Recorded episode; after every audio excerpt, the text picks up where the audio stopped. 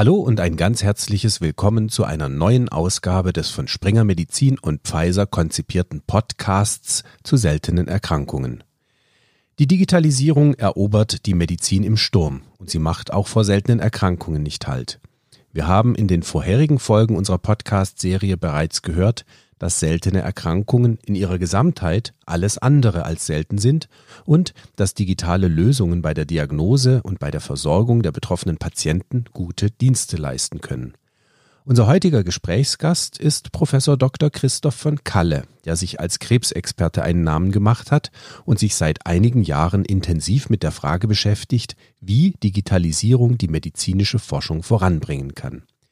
Professor von Kalle war Gründungsdirektor des Nationalen Zentrums für Tumorerkrankungen, kurz NCT, am Universitätsklinikum Heidelberg.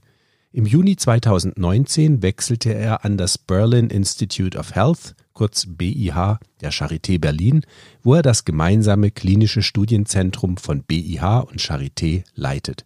Hallo und schön, dass Sie Zeit für uns haben, Herr Professor von Kalle. Guten Tag, Herr Heinz. Sie sind ja von Haus aus Krebs- und Genomforscher und insbesondere in der sogenannten translationalen Forschung unterwegs. Das verbindet auch Ihre Position am rein krebsbezogenen NCT in Heidelberg mit Ihrer heutigen Position am BIH in Berlin, die eben nicht onkologiespezifisch ist. Wenn wir mal ganz von vorne anfangen, was genau ist eigentlich translationale Forschung? Der Begriff ähm, beinhaltet ja das Wort Translation im Sinne von Übersetzung. Und das ist sowohl im sprachlichen als auch vielleicht ähm, als Getriebe gemeint. Nämlich, wie kann ich Erkenntnisse aus der Forschung möglichst rasch in die klinische Realität übersetzen und auch umgekehrt, wie kann ich Erkenntnisse aus klinischen Zusammenhängen wieder so in die Forschung bringen, dass daraus sinnvolle Fragestellungen entstehen. Die Krebsmedizin, wo Sie ja herkommen, gilt als Paradedisziplin für eine neue, stark datengetriebene Art der Forschung. Aus den Labors, in denen das Erbgut der Tumoren analysiert wird, kommen ja riesige Datensätze zu den individuellen Genen und Eiweißstoffen in Tumoren und im Blut. Zusätzlich steuert die moderne Bildgebung immer detailliertere anatomische und auch in zunehmendem Maße funktionelle Informationen, also zum Beispiel Informationen über Stoffwechselvorgänge in Tumoren bei. Dabei entstehen ja eben diese großen Mengen klinischer Daten. Welche Werkzeuge sind nötig, um in einem solchen Umfeld leistungsfähig forschen zu können? Das braucht natürlich, wenn Sie jetzt nach der Datenverarbeitung fragen, äh, sehr viele Fähigkeiten, große Datenmengen zunächst zu verarbeiten und zu prozessieren. Ähm, das geht ja zum Beispiel bei den Ganzgenomen bis in den Terabyte-Bereich. Wenn wir bedenken, dass 2003 das erste menschliche Ganzgenom in der Veröffentlichung so noch etwa 1,5 Milliarden Dollar damals, glaube ich, gekostet hat. Ähm, und wir heute dann dazu übergehen, dass bei bestimmten Fragestellungen wir schon mehr oder weniger routinemäßig zwei oder mehr von diesen Untersuchungen machen, um bei einem Patienten zu verstehen, wie sich die Gene in den Krebszellen von denen in seinem normalen Körpergewebe unterscheiden. Dann kann man sich vorstellen, was da für eine Prozessierung dahinter steckt. Interessanterweise hat die Forschung auch die IT Leistungsfähigkeiten in diesen Bereichen sehr stark zugenommen, so dass man eigentlich sagen muss, das ist äh, diese großen Mengen an Daten sind eigentlich gar nicht so das ähm, wirkliche Datenverarbeitungsproblem, was wir im Moment haben. Die Probleme, die wir haben, beziehen sich eher dann ähm, auf die Patientenseite und klinische Seite, weil eben leider die Datenerhebung im klinischen Alltag oft noch sehr analog ist mit Stift auf Papier oder fast noch schlimmer in Computersystemen versteckt, die mit fast nichts anderem zusammengeschaltet sind. Das eine ist ja jetzt das Erheben und Prozessieren von Daten, aber Sie müssen ja auch diese ganzen Erkenntnisse bearbeiten können.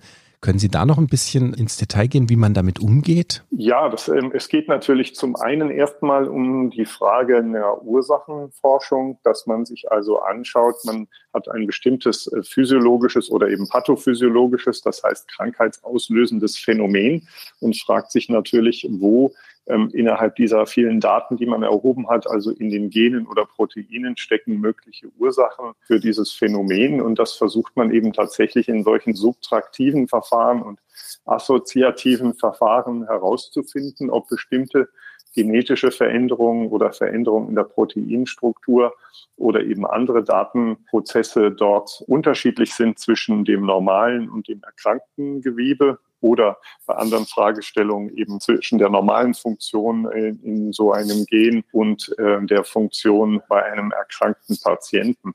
Dann äh, gibt's da, das sind relativ häufig im Übrigen dann auch durch Software durchgeführte Dinge, die eben in sogenannten Analyse-Pipelines von Programmen und Algorithmen miteinander verglichen werden, weil diese Datenmengen ja von Menschen sozusagen mit bloßem Auge ähm, ohne eine solche Aufbereitung gar nicht mehr angeschaut werden können. Da verknüpfen sich dann sehr stark solche IT-Aspekte, teilweise auch äh, sehr äh, komplexe Algorithmen, in neuerer Zeit ja auch solche Dinge wie Machine Learning auf der einen Seite, dann auch noch sehr stark mit äh, Hypothesen getriebener Forschung, sprich Überlegungen, Theorien und äh, ähm, viel äh, Gripsarbeit, sage ich jetzt mal, ähm, auf der anderen Seite ähm, vom Forscher, der mit, der mit diesen Daten dann umgeht. In unserem Podcast geht es ja speziell um die seltenen Erkrankungen, zu denen auch sehr viele nicht-onkologische Erkrankungen zählen. Es gibt natürlich auch viele onkologische seltene Erkrankungen. Aber wo sind denn die Parallelen zwischen onkologischen und nicht-onkologischen seltenen Erkrankungen und wo liegen die Unterschiede? Ja, wenn wir die Krebserkrankungen anschauen, äh, gibt es natürlich zum einen erstmal Veränderungen, die sich nur in dem Krebsgewebe entwickelt haben, die also nicht in dem normalen Körpergewebe des Patienten vorkommen. Es gibt daneben aber auch Krebsveranlagungen, also auch familiäre Dispositionen, wie wir das nennen, für Krebserkrankungen, die bei fünf bis zehn Prozent der Patienten schon auch eine mitauslösende Rolle spielen können. Dahingegen sind es bei seltenen Erkrankungen, wenn die also einen genetischen oder auch familiären Hintergrund haben, natürlich dann in der Regel jedenfalls sozusagen alle Zellen im Körper von dieser Veränderung betroffen, die, äh, weil sie dann zu dem eben genetischen Erbgut ähm, der Patienten gehören, die von dieser Erkrankung betroffen sind. Insofern liegen, liegt die Analytik dessen, was man zum Beispiel am Gewebe macht, relativ häufig sehr nah beieinander. Gleichzeitig haben wir aber natürlich unter Umständen mit einem ganz anderen Spektrum von Krankheiten zu tun. Das kann ja, können ja äh, Funktionsausfälle äh, bestimmter Gewebe, neuronaler Gewebe, Muskelgewebe, ähm, des Immunsystems oder anderer Zusammenhänge sein, ähm, die natürlich dann im klinischen Bild mit einer Krebserkrankung nun äh, sehr wenig oder überhaupt nichts zu tun haben. Die translationale Forschung zielt ja in der Regel auf die Entwicklung neuer Behandlungsansätze ab, also das heißt oft auch neue Arzneimitteltherapien. Bei seltenen Erkrankungen sind es ja dann die Orphan Drugs, die ja auch in der Onkologie nicht unbekannt sind. Wo in der klinisch-translationalen Forschung können denn digitale Lösungen zur Etablierung neuer Orphan Drugs für seltene Erkrankungen beitragen? Ja, da ist nat natürlich wie auch die konventionelle Forschung ähm, sehr stark zum einen ähm, der Bereich zu nennen, überhaupt der Ursachenforschung. Ähm, denn natürlich kann man die besten Drugs entwickeln, die besten Medikamente entwickeln dann, wenn man die genaue molekulare Ursache der Erkrankung kennt. Zum anderen kann natürlich dann auch in der Entwicklung von Medikamenten die Anwendung von äh, Informationstechnologie entscheidende Fortschritte äh, spielen, eine entscheidende Rolle haben. Das äh, kann natürlich vom, vom Drug Design über ganz unterschiedliche Wege gehen. Für manche dieser Therapien sind ja auch Gentherapien, also ähm, die tatsächliche Modifikation genetischer Informationen in lebenden Zellen als ähm, Ansatz zu einer Therapie betroffen, ähm, dann ist es auch wieder ein sehr ähm, intensiv auch ähm, informationstechnisch zu bearbeitendes ähm, Themenfeld.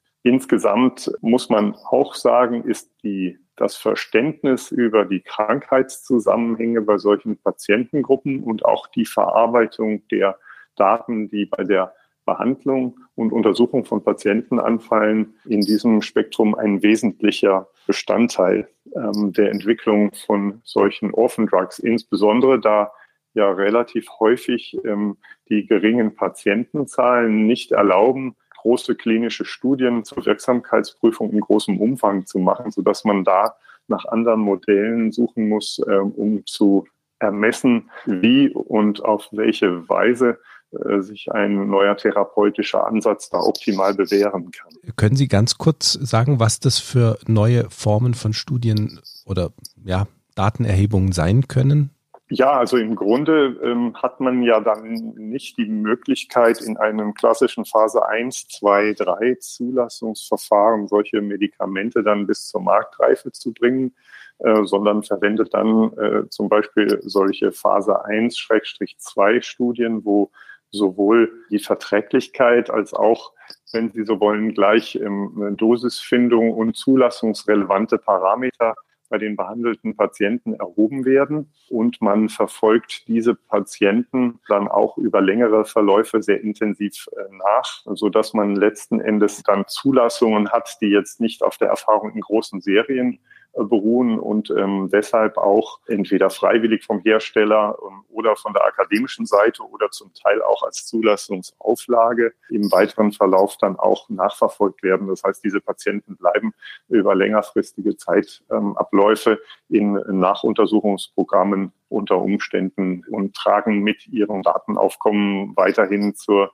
Entwicklung und Verbesserung oder eben auch nur Bestätigung ähm, des Vorgehens bei. Jetzt haben Sie schon ein schönes Stichwort gebracht. Die Daten des Patienten sind unheimlich wichtig für die Entwicklung, aber auch für die Weiterentwicklung und die Kontrolle dann dieser Medikamente.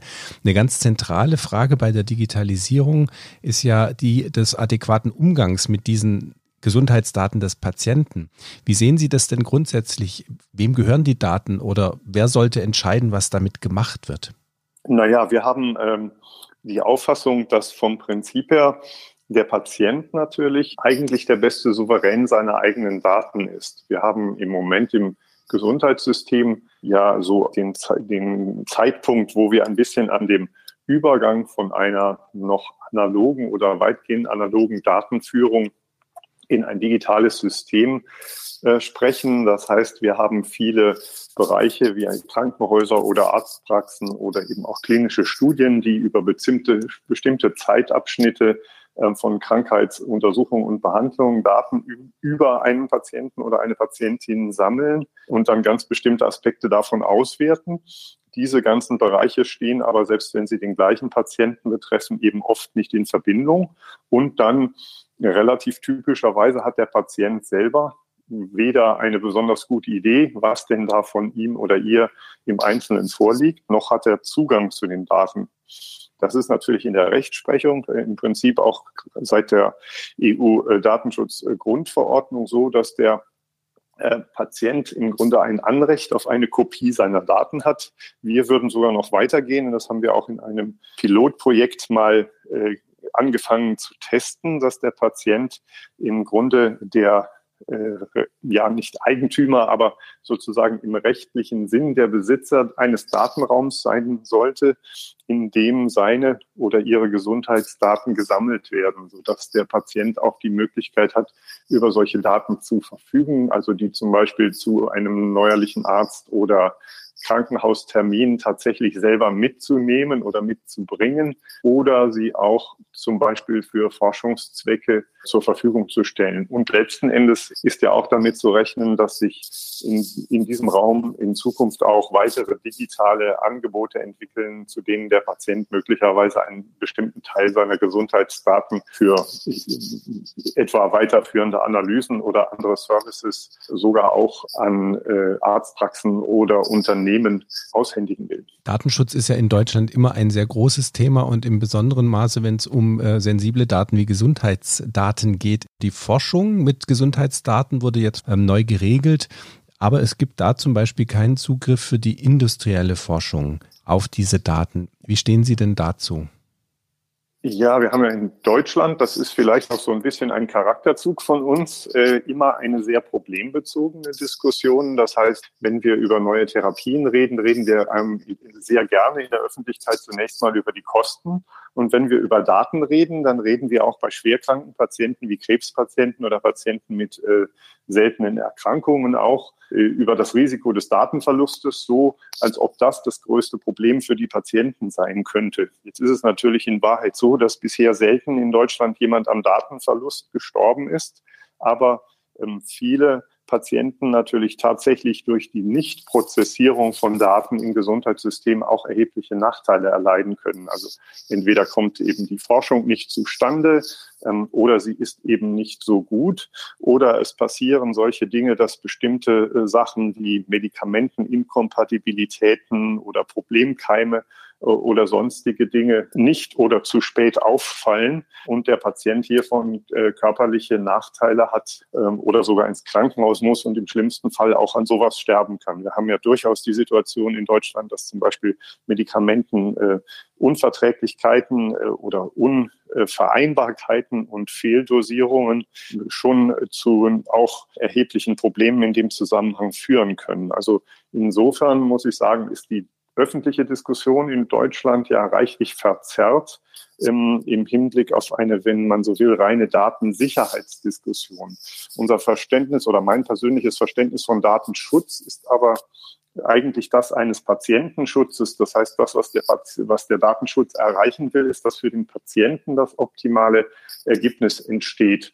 Ähm, insofern kann man einerseits verstehen, dass die Politik da versucht, sehr vorsichtig zumindest in der initialen Variante dieses Gesetzes zu sein. Auf der anderen Seite macht es natürlich wenig Sinn, ähm, dass für die forschende äh, Arzneimittelindustrie, die Pharmaforschung dann ähm, ein gezielter Zugang zu solchen Daten, jedenfalls wenn der Patient dem zustimmt, das wäre natürlich immer Voraussetzung, auf diesem Wege nicht möglich ist. Ähm, diese Diskussion bezieht sich jetzt zunächst mal natürlich auf die elektronischen Patientenakten, die bei den Krankenkassen gelagert oder betrieben werden äh, sollen ähm, und den Zugang von Auswertungen auf diese Daten. Patienten haben aufgrund des Gesetzes aber die Möglichkeit, auf anderen Wegen Daten auch sozusagen freiwillig und äh, an, an andere Parteien zur Verfügung zu stellen. Aber diese ein, äh, die, das Gesetz hat tatsächlich im Moment äh, sehr weitreichende Einschränkungen, dass für, für Unternehmen so ein Datenzugang nur besteht, wenn sie in Kooperation mit akademischen Institutionen arbeiten. Ähm, und das kann natürlich, denke ich, an vielen Stellen für die Entwicklung von neuen therapeutischen Verfahren, insbesondere pharmazeutischen Verfahren, auch eine erhebliche Einschränkung bedeuten. Ich halte das persönlich äh, nicht dauerhaft für eine gute Idee und hoffe, dass sich das auch bei Zeiten noch ändert. Jetzt sind wir schon so ein bisschen mit dem Blick in die Zukunft unterwegs. Wenn wir jetzt einige Jahre in die Zukunft schauen, wie wird denn oder wie kann ein Gesundheitssystem aussehen in Deutschland, in dem eine umfangreiche Digitalisierung mit einem mehr oder weniger unmittelbaren Zugriff auf Versorgungsdaten sich dann entwickelt? Und was bedeutet das konkret für Patienten mit zum Beispiel seltenen Erkrankungen? Haben Sie da in wenigen Sätzen so ein konkretes Bild vor Augen?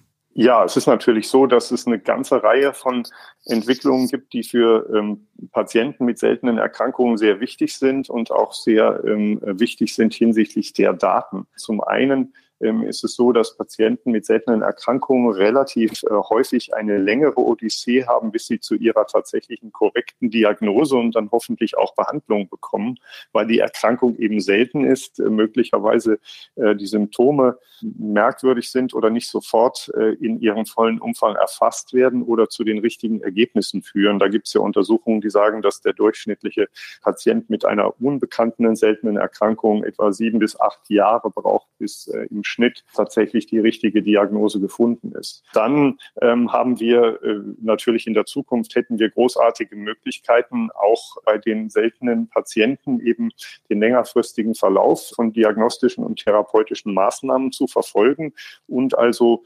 diese, äh, in Amerika nennt man das ja Patients like me, also die Möglichkeiten, Patienten äh, zu finden, die gleiche oder ähnliche Erkrankungen haben und sich anzuschauen, was ist denn bei denen gemacht worden und wie war der Verlauf. Das heißt also, das Gesundheitssystem von einem blinden System in ein sehendes, lernendes System zu verwandeln, ist gerade für die Patienten mit seltenen Erkrankungen außerordentlich wichtig. Herr Professor von Kalle, wir sind schon am Schluss. Ich danke Ihnen ganz herzlich für dieses Gespräch und Ihre Einschätzungen. Ja, ganz herzlichen Dank für Ihr Interesse. Und damit, liebe Hörerinnen und Hörer, sind wir am Ende dieser Folge angekommen. Vielen Dank fürs Zuhören.